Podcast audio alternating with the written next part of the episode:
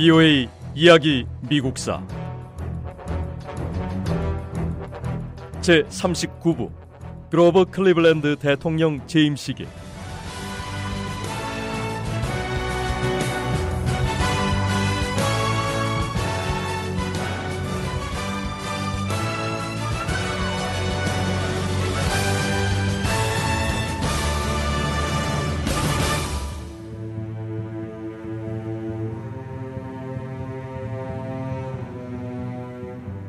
수술을 마치고 백악관으로 돌아온 그로버 클리블랜드 대통령은 더 적극적으로 의회에 은구매법 폐지를 요청했습니다. 정부가 의무적으로 은을 구매하도록 규정하고 있는 은구매법을 하루빨리 폐기시켜 주셔야 합니다. 지금은 전 국민이 지폐와 은을 금으로 마구 바꾸고 있는 상황입니다. 재무부가 보유하고 있는 금이 곧 바닥에 날지도 모르는데 그렇게 되면 은으로만 달러화를 뒷받침할 수밖에 없는데 만약 그런 사태가 발생한다면 미국은 더 이상 강력한 국가라고 주장할 수 없게 될 겁니다.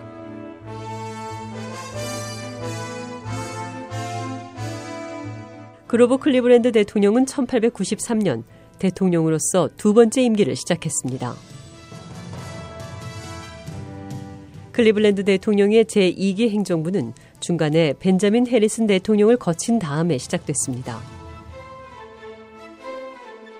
클리블랜드 대통령은 미국이 경제 불황으로 들어서는 어려운 시기에 다시 대통령으로 취임했습니다. 기업들은 도산하고 은행들은 문을 닫았습니다. 근로자들은 일자리를 잃었으며 농민들은 농사지을 터전을 잃었습니다.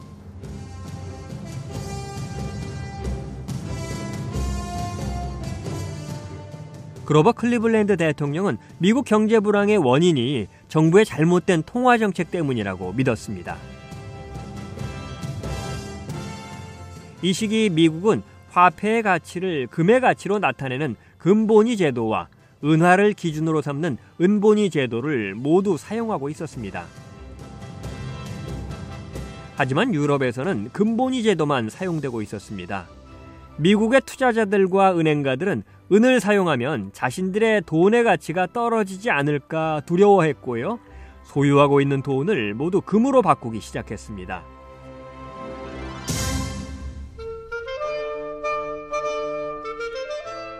미국 국민은 세계 모든 시장에서 세계 어느 나라 통화와도 교환될 수 있는 인정받는 돈을 가질 권리가 있습니다. 미국 정부는 다른 나라의 통화 정책에 역행하는 금융 정책으로 국민들이 누릴 권리를 손상시켜서는 안 됩니다. 그로버 클리블랜드 대통령은 미국이 근본 위제로 되돌아가길 원했습니다. 근본 위제로 가기 위해서는 먼저 정부에서 의무적으로 일정 금액의 은을 구매해야 한다는 은 구매법이 폐기돼야 했습니다. 클리브랜드 대통령은 의회 은 구매법 폐기를 요청했습니다. 의회에서 클리블랜드 대통령의 메시지가 낭독된 다음 하원은 토론을 시작했습니다.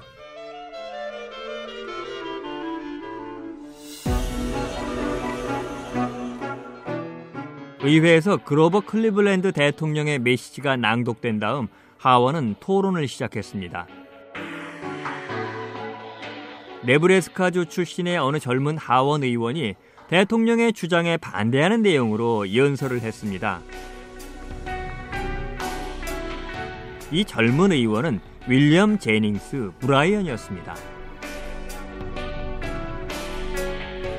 저는 은 구매법이 폐기되어야만 미국 경제가 살아날 거라는 클리블랜드 대통령의 의견에 반대합니다. 미국은 지금처럼 금화와 은화를 모두 계속 사용해야 합니다. 만약 당장 근본위제로 바뀐다면 달러화의 가치가 올라가서 미국의 농민들과 노동자들의 삶은 더 어려워질 겁니다. 농민과 노동자들은 빌린 원금보다 갚을 때는 더 많은 돈을 갚게 되겠죠. 농민들에게 달러화 가치의 상승은 곧 농작물 가격의 하락을 의미하는 겁니다. 이 연설 하나로 윌리엄 제닝스 브라이언이라는 이름은 갑자기 전국적으로 유명해졌습니다. 브라이언 의원은 클리브랜드 대통령이 서민들보다는 기업의 이익을 대변하고 있다고 목소리를 높였습니다. 한쪽은 국민의 절대 다수인 서민들의 입장을 지지하고 다른 한쪽은 미국 기업들의 이익을 지지하고 있습니다. 평범한 서민들보다 뛰어난 것도 없고 자격도 없는 사람들이 너무 쉽게 국회의사당에 들어와서 자리를 차지하고 국가의 미래를 결정하고 있습니다.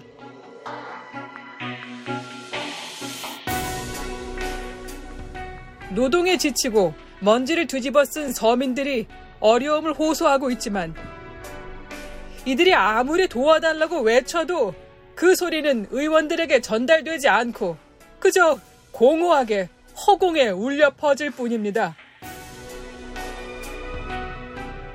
대통령은 지금 기업의 이익만을 대변하는 잘못을 저지르고 있습니다.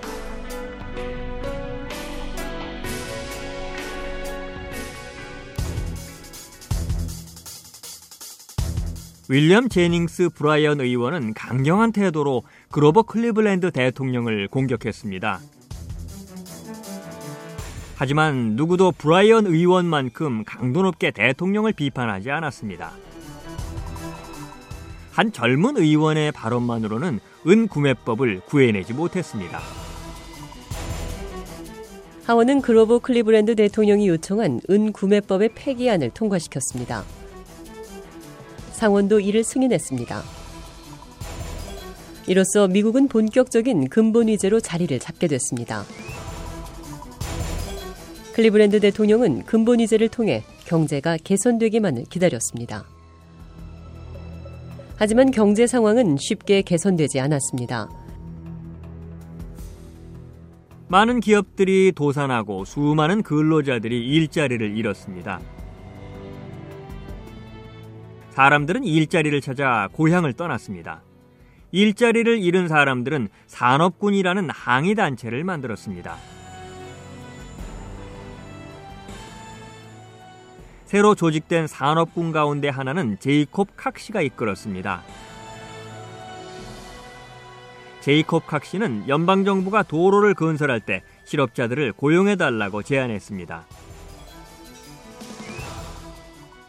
제이콥 칵시는 산업군을 이끌고 수도인 워싱턴으로 가서 자신들의 제안을 직접 전하기로 했습니다. 제이콥 칵시의 산업군은 오하이오에서 워싱턴까지 먼 거리를 행진했습니다. 도중에 많은 실업자들이 합류했습니다. 하지만 산업군이 워싱턴에 도착했을 때는 겨우 300명만 남았습니다. 워싱턴의 관리들은 산업군이 공공 건물에서 회합을 갖지 못하게 했습니다.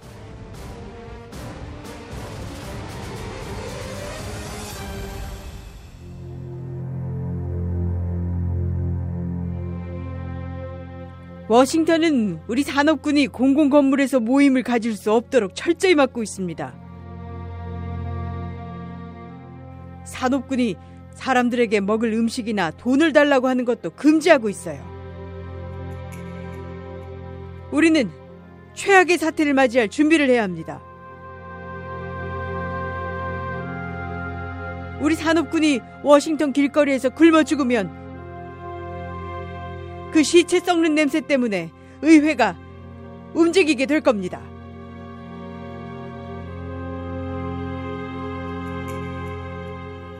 제이콥 칵시는 국회의사당에서 항의 성명서를 낭독하기 위해 준비하고 있었습니다. 제이콥 칵시가 이끄는 산업군은 강력히 항의하며 앞으로 밀고 나갔고요. 경찰은 이를 반란으로 규정했습니다. VO의 이야기 미국사 다음 시간에 계속됩니다.